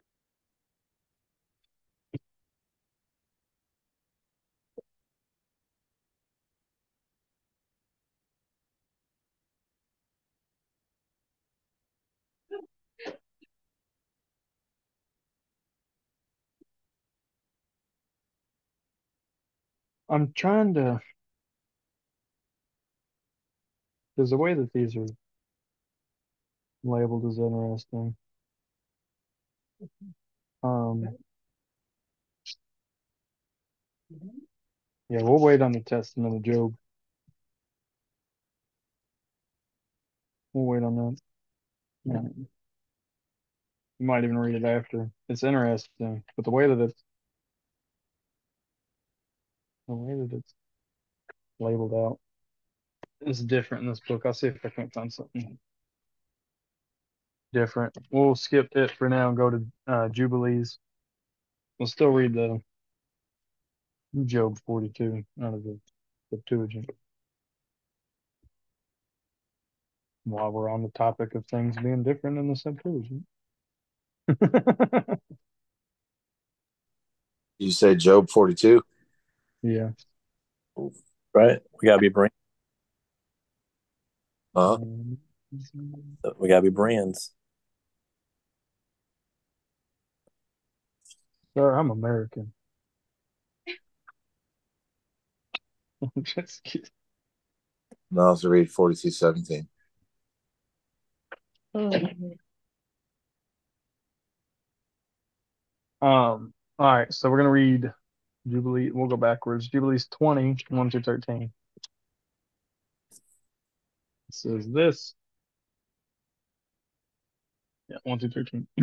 in the 40th or 42nd Jubilee, in the first year of the seventh week, Abraham called Ishmael and his twelve sons, and Isaac his two sons, or and his two sons, and the six sons of Keturah and their sons, and he commanded them that they should observe the way of the Lord, that they should work righteousness and love each his neighbor, and act on this manner among all men, that they should each so walk with regard to them as to do judgment and righteousness on the earth, that they should circumcise their sons according to the covenant which he had made with them and not deviate to the right hand or to the left hand of all the paths which the Lord had commanded us, and that we should keep ourselves from all fornication and uncleanness, renounce from among us all fornication and uncleanness.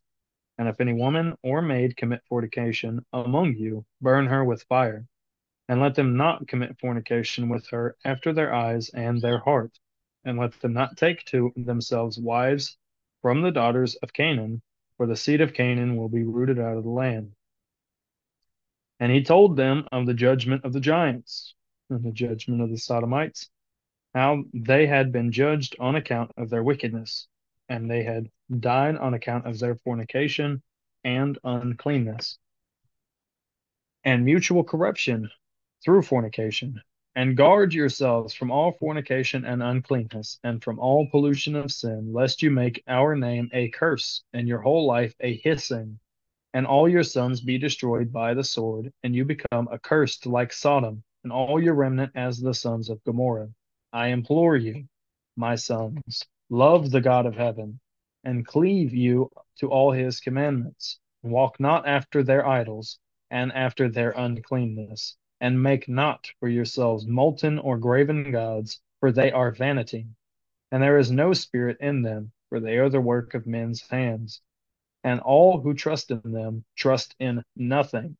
Serve them not, nor worship them, but serve you the Most High God, and worship him continually, and hope for his countenance always, and work uprightness and righteousness before him, that he may have pleasure in you and grant you his mercy and send rain upon you morning and evening, and bless all your works which you have wrought upon the earth, and bless your bread and your water, and bless the fruit of your womb and the fruit of your land, and the herds of your cattle and the flocks of your sheep.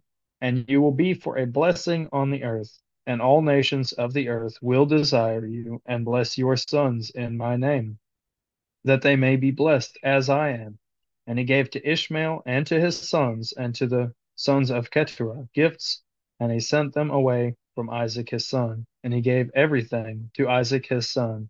And Ishmael and his sons, and the sons of Keturah and their sons, went together and dwelt from Paran to the entering in of, in of Babylon, and all the land which is toward the east facing the desert.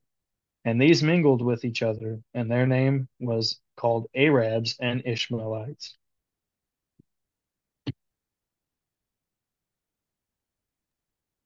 Well, made me think of uh, Leviticus 21, um, verse uh, starting 7 says, They are not to marry a woman defiled by prostitution. They are not to mm-hmm. marry one divorced by her husband, for the priest is holy to his Elohim. You are to consider him holy, since he presents the food of your Elohim. He will be holy to you because I, Yahweh, who sets you apart, am holy. If a priest's daughter defiles herself by promiscuity, she defiles her father and she must be burned up. It made me think of when we are talking about burned by fire, the woman. So, mm-hmm. promiscuity, that can also be um, defiled by idols, too, right? Look it up. There, yeah, going on to It's like adultery. I mean, you have your spiritual application of adultery, whoring after other gods, and you have your physical application of adultery, which is literally sleeping with another man's wife. Yep.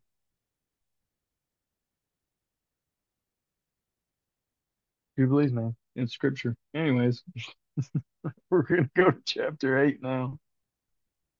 Uh, this is 10 through 21.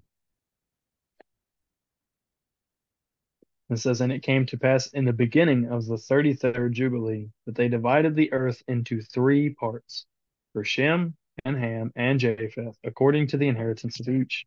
And the first year and the first week, then one of us, who had been sent, was with them. And he called his sons, and they drew nigh to him, they and their children, and he divided the earth into lots, which his sons were to take in possession. And they reached out their hands and took the writing out of the bosom of Noah their father. And there came out on the writing, as Shem's lot, the middle of the earth, which he should take as an inheritance for himself and for his sons for the generations of eternity, from the middle of the mountain range of Rapha, then, or, or from the mouth of the water, from from the river Tina, uh, and his portion goes towards the west through the midst of the river, and it extends until it reaches the water of the abysses, out of which the river goes out and pours its waters into the sea Miat. And this water flows into the great sea. And all that is toward the north is Japheth, and all that is towards the south belongs to Shem. Uh, and it extends until it reaches Caroso. This is in the yeah, this is in the bosom of the tongue, which looks toward the south. And his portion extends along the great sea, and it extends in a straight line until it reaches the west of the tongue, which looks towards the south. For this sea is named the tongue of the Egyptian sea, and it turns from here toward the south, towards the mouth of the great sea on the shore of its waters. And it extends to the west to Afra, and extends until it reaches the waters of the river Gihon, and to the south of the waters of Gihon, to the banks of it of this river, and it extends towards the east until it reaches the Garden of Eden, to the south thereof, to the south and from the east of the whole land of Eden, and of the whole cast it turns to the east and proceeds until it reaches the east of the mountains, or the mountain named Rapha, and it descends to the bank of the mouth of the river Tina. This portion came out by lot for Shem and his sons, and they should possess it forever, and or until his generations forevermore. And Noah rejoiced that this portion came out for Shem and for his sons, and he remembered all that he had spoken with his mouth in prophecy. For he said, Blessed be the Lord God of Shem, and may the Lord dwell in the dwelling of Shem. And he knew that the Garden of Eden is, is the Holy of Holies, and the dwelling of the Lord, and Mount Sinai in the center, or the center of the desert, and Mount Zion, the center of the navel of the earth. These three were created as holy places, facing each other, and he blessed the God of gods, who had put the word of the Lord into his mouth, and the Lord forevermore. And he knew that a blessed portion and a blessing had come to Shem and his sons until unto the generations forever. The whole land of Eden, and the whole land of the Red Sea, and the whole land of the east, and India, and on the Red Sea, and the mountains thereof, and all the land of Bashan, and all the land of Lebanon, and the islands of Caphtor, and all the mountains of Senir, and Am- Amania, and the mountains of Ashur, and in the north, and all the land of Elam, Ashur, and Babel, and Susan, and Madai, and all the mountains of Ararat, and all the region beyond the sea, which is beyond the mountains of Ashur, towards the north, a blessed and spacious land, and all, yeah, and all that is in it is very good. Was it 23? Not 21. Yeah. There you go. The land of Shem that they're taking right now.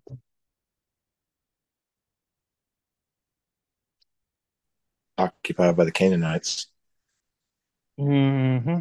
All of the ites. Yeah. All of the ites. I think they ended up making a uh, a covenant with one because they were uh, very deceitful. we have come from a faraway land. Look, our bread is dried, and we have because we've walked so far. Uh,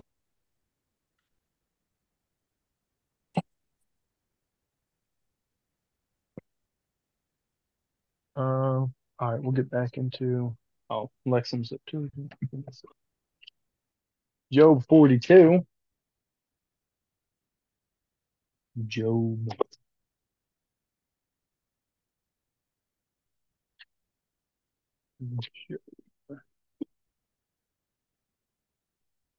Me a second. Gotta keep flipping and flipping and flipping. Thought about as far as and this a little off topic, but kings had to write down the Torah. I don't know why I thought, thought of this. They had to write down the Torah because the scrolls, they probably just had scrolls in the temples and whatnot. So they had to have a copy of themselves. So they had to go copy themselves to take it back with them. That's I was gonna say that's literally what Deuteronomy says though. Does it say that for verbatim? It's hmm, Deuteronomy chapter four, isn't it? No, it's not. I know that the kings had to write it down in front of the Levites.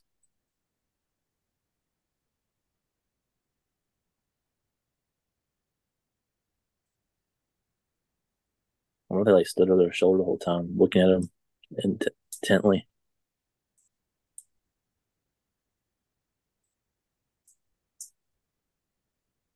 Do,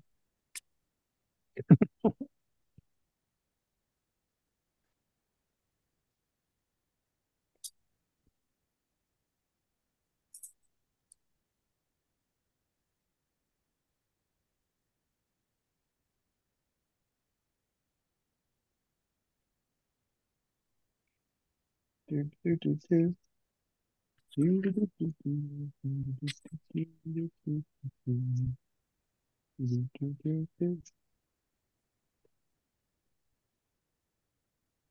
could have swore it was early on in Deuteronomy where it was stated.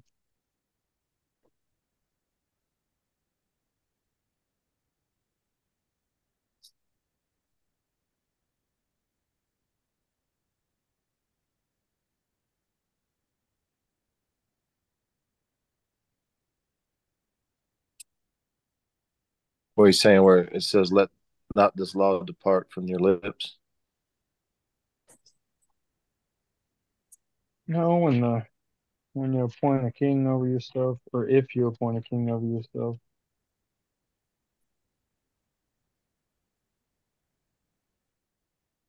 Maybe it's not. Uh, oh, I thought it was uh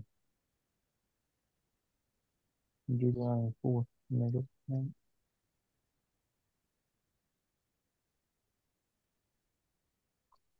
Mm-hmm. Uh, 17.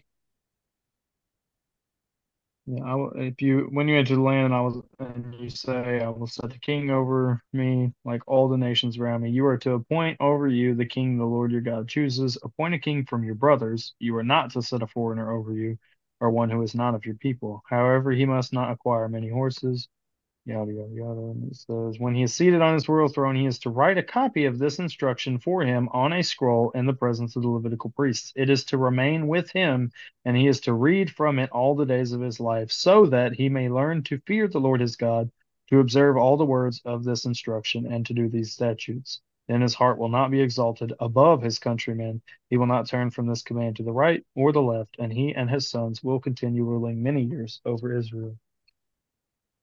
I mean, that's essentially what ended up happening. You had sons and you had a king and you had their sons. If it was a righteous king, if not, then somebody yep. else took up. Um, anyways, Job 42. So many tangents. All the tangent. We're going to read. I'll do a comparison. It was King James. It says this. this is Job 42, chapter 17, very last very last verse of uh, cha- uh, chapter 42 in Job. It says, So Job died being old and full of days. That's the end of the verse. In the Masoretic, Septuagint reads like this And Job died an old man and full of his days. And it is written that he shall rise again with the ones whom the Lord shall raise up. This man is described by the Syriac book as dwelling in the land of Uz on the borders of Edom and Arabia. And his name before him, or before was Jobab. And having taken an Arabian wife, he fathered a son whose name was Enon. And he himself had as his father Zerah from the sons of Esau, and his mother was Basorah so that it made him fifth from Abraham. And these were the kings who were ruling in Edom, which territory also he himself ruled. First Bela, the son of Beor, and the name of his city was Dinhabah. And after Bela, Jobab, who, who was called Job, or yeah, Jobab, who was called Job. And after this, Husham, who was serving as leader from the territories of Thaman, and after this, Hadad, son of Bered, who destroyed Midian, or Midian, in the field of Moab, and the name of his city was Avith, and the friends who came to him were Eliphaz, the sons of Esau, king of the Temanites, Bildad, the ty- tyrant of the Su- yeah Shuhites, and Zophar, the king of the Naamathites. It's a big difference. Mm-hmm. Jobab is king. Job is a Gentile king. That the Syriac book could be the testament of Job.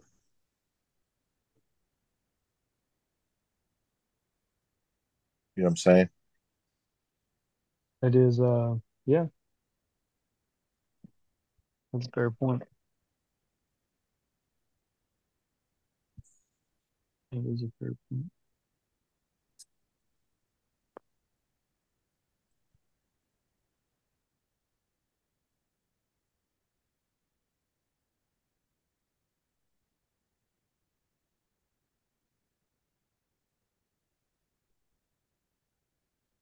Um,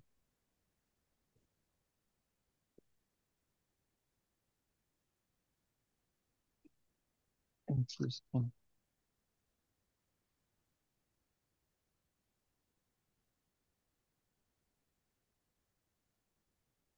You got Exodus 23, 22 through 30. I will see if I can't find a uh, different Testament Job online. I'm sure I can. Because I do kind of want to read that.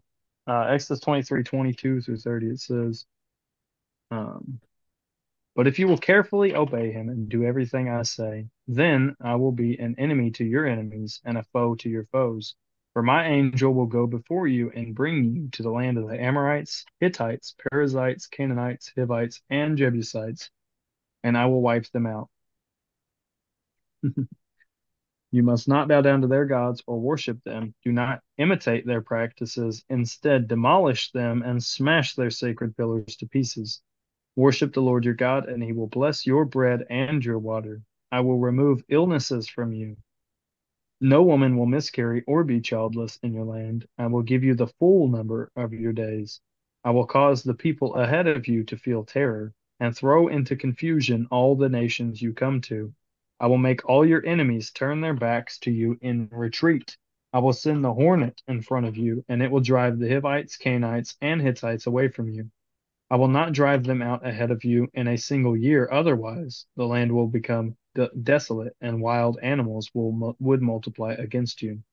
I will drive them out little by little ahead of you until you have become numerous and take possession of the land. A little bit of a recap. And then in junction. I think this one's injunction. Uh, Genesis Does 36. this- I'm yes. sorry. Yes. No, go ahead. Go ahead. What you got? Is is that him telling him um that he would have done this if they would have went into the land when he first told them? Or am I lost?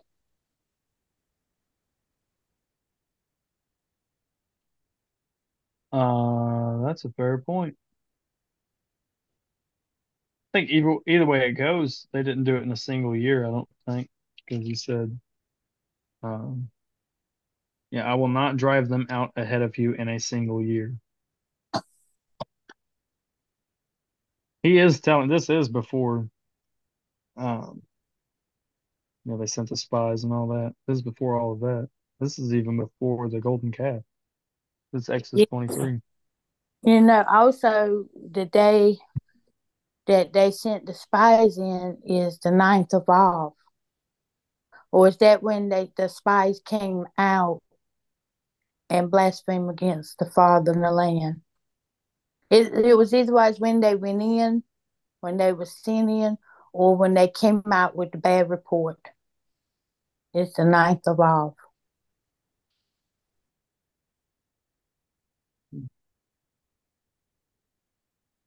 One of these days I'll have a chart put together like that.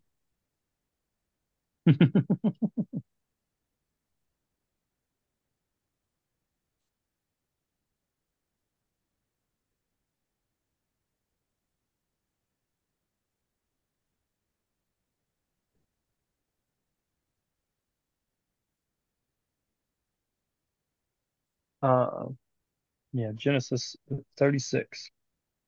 We can go through so a lineage real quick. This is 1 through 9, and then we'll read 28 to 34. it says, uh, These are the family records of Esau, that is Edom. Esau took his wives from the Canaanite women Adah, um, daughter of Elon the Hittite, Oholibamah, daughter of Anah, and, and granddaughter of Zibeon the Hivite, and Basemath, daughter of Ishmael, and sister of Nebaioth. Adah bore Eliphaz to Esau. Basemath bore Reuel, and Oholibamah bore Jeush or Jeush, Elam, and Korah.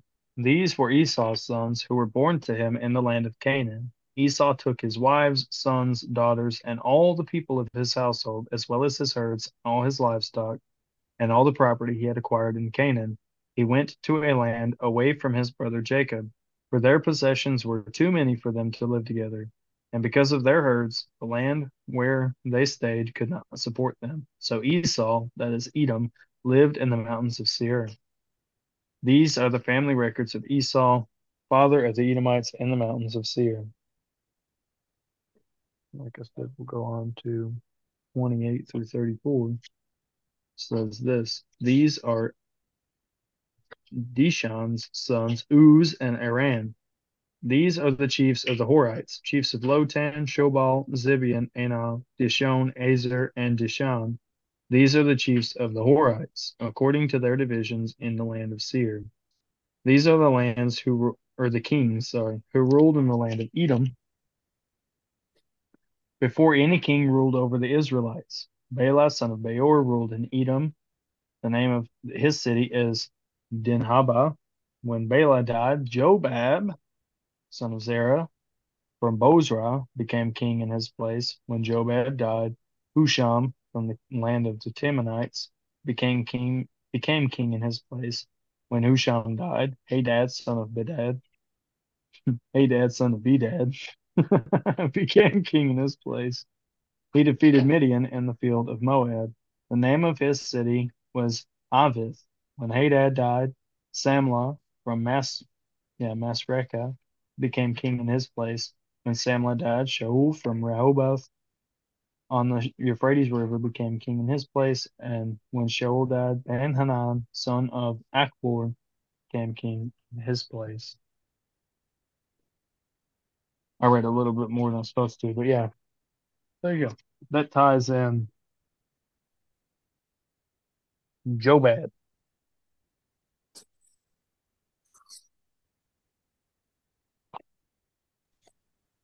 So it's You not know, something. you know what I learned this week? What'd you learn? Um, Nimrod was the fourth son of Ham. Mm-hmm. I didn't even know that, bro. Yes, ma'am. Week. Yeah. He was called a mighty warrior before the Lord. Yes, ma'am. Did you say Nehemiah? No, Nimrod. Nimrod. Oh, I thought you said Nehemiah. I was gonna say how how. I was like, what? yeah, Nimrod. Okay. He was the father of Cush. Because you had what Ham's son, or yeah, Ham's sons were Cush, Egypt, Put, and Canaan. Cush's sons were Seba, Havilah, Raphtah, Ramah, and Sabteka. And Ramah's sons, uh, Sheba and Dedan. Cush fathered Nimrod, who was the first powerful man on earth. He was a powerful hunter in the sight of the Lord. That is why it is said, like Nimrod, a powerful hunter in the sight of the Lord.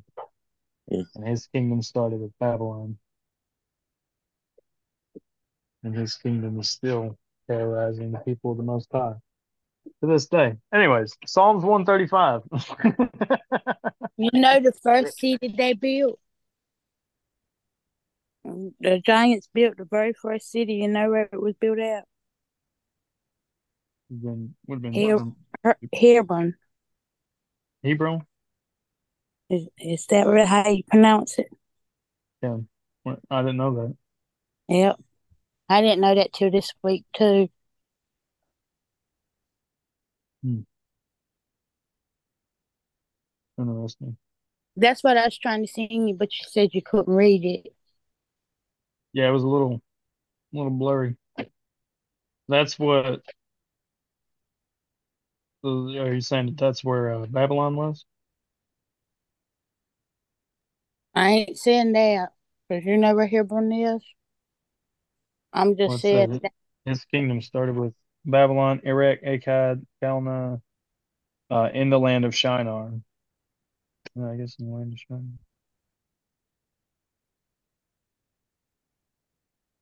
Which can be. Yeah.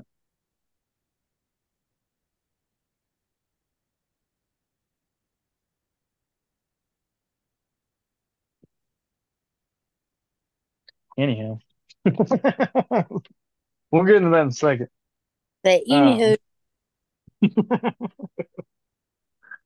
uh, Psalm 135, it's 8 through 12. It says,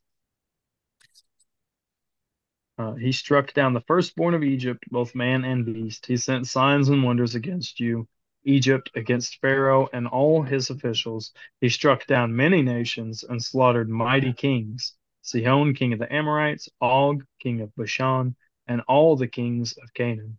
He gave their land as an inheritance and an inheritance or an inheritance to his people Israel. And I'm just going to read the next one just because Yahweh, your name endures forever. Your reputation, Yahweh, through all generations. For Yahweh will vindicate his people and have compassion on his servants.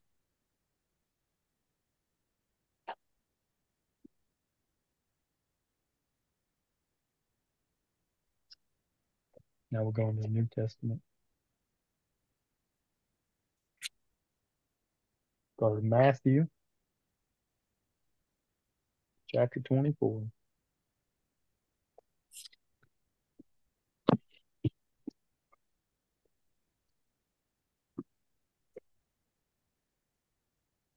And Matthew's account reads like this. It's uh, verse 1 through 22. As Jesus, Yeshua, left and was going out of the temple complex, his disciples came up and called his attention to the temple building. Then he replied to them, Don't you see all these things? I assure you, not one stone will be left here on another that will not be thrown down. While he was sitting on the Mount of Olives, the disciples approached him privately and said, Tell us, when will all these things happen? And what is the sign of your coming and of the end of the age? Then Jesus replied to them, Watch out that no one deceives you, for many will come in my name, saying, I am the Messiah, and they will deceive many. You are going to hear of wars and rumors of wars. See that you are not alarmed, because these things must take place, but the end is not yet. For nation will rise up against nation, and kingdom against kingdom. There will be famines and earthquakes in various places. All these events are the beginning of birth pains. Then they will hand you over for persecution, and they will kill you. You will be hated by all nations because of my name. Then many will take offense, betray one another, and hate one another. Many false prophets will rise up and deceive many, because lawlessness will multiply. The love of many will grow cold, but the one who endures to the end will be delivered. This good news of the kingdom will be proclaimed in all the world as a testimony to the nations, and then the end will come. So when you see the abomination that causes desolation spoken of by the prophet of prophet Daniel standing in the holy place, let the reader understand. Then those in Judea must flee to the mountains. A man on the housetop must not come down to get things out of his house, and a man in the field must not go back to get his clothes. Woe to pregnant women and nursing mothers in those days. Pray that your escape may not be in winter or on a Sabbath for at that time there will be great tribulation, the king or the kind that hasn't taken place from the beginning of the world until now and never will again. Unless those days were limited, no one would survive. But those days will be limited because of the elect.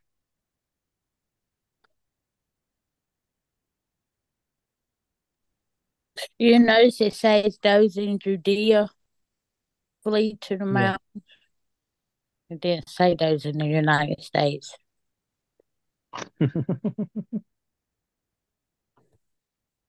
Uh, yeah, you make a fair Hey, point. Kentucky, Kentucky has the phrase river, Miss Tammy. Yeah. mhm. don't even, don't even do it. Well, there's a. Is it Hebron, Ohio? I can't remember. I was going to say there's a Hebron in Ohio.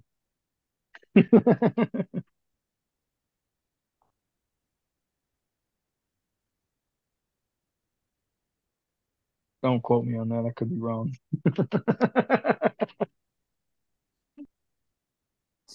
I'm sure someone out there believes that Jerusalem is in America. There's people that believe all kinds of stuff. brother. Hey, dude. Oh, on TikTok. Man, they be everywhere. They're on Facebook. They're everywhere, man. Everywhere. It's like, what did you just say? All right, we're gonna go backwards a little bit, and then we'll go forwards again. Matthew 13.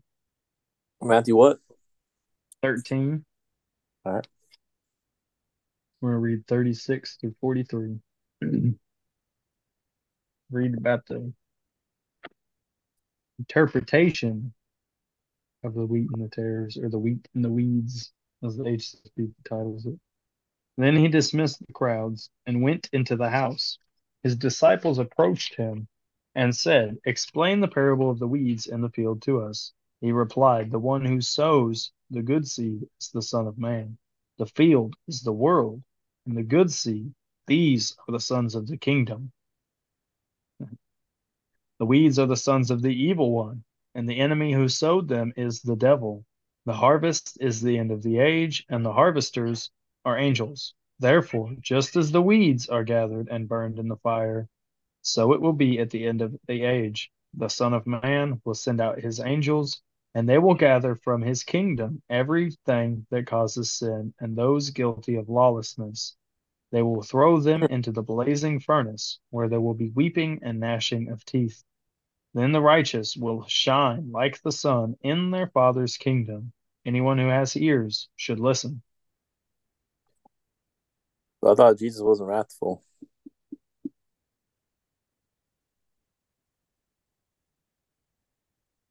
Yeah, obviously people haven't read um, Revelation 19:11. oh boy. First time he come as a lamb, the second time he's coming like a lion. Mhm. The Son of Man will send out his angels, and they will gather from his kingdom everything that causes sin and those guilty of lawlessness, and they will be thrown into the blazing furnace where they will be weeping and gnashing of teeth. That goes back to Revelations, talking about the wine press. This goes back to that was the the um he saw the flying scroll, but he saw a flying sickle. The Septuagint. Yeah, the flying. Yep. Yep. Yep. Yep. Yep. Yep. Yep. Do y'all, Um, do y'all believe there'll be a sun and the moon when the kingdom comes down? Yes, they just the the actual light they'll be giving off the kingdom. But I think it talks about Revelations. The sun and moon will still be there. It just won't be giving off the the main light like it is now. The kingdom will. It says that the that the Father will be will light the will be the light of the kingdom, right? I let me go. That's at the end of Revelations. Let me see. I haven't looked at this in a while. Dad, are you still awake? He's awake. He knows exactly where it's at. He might fell asleep though.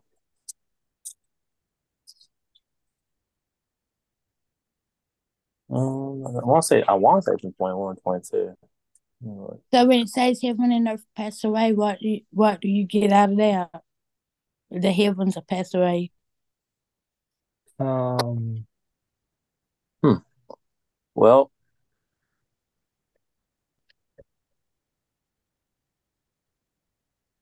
Dad, I couldn't tell you off the top of my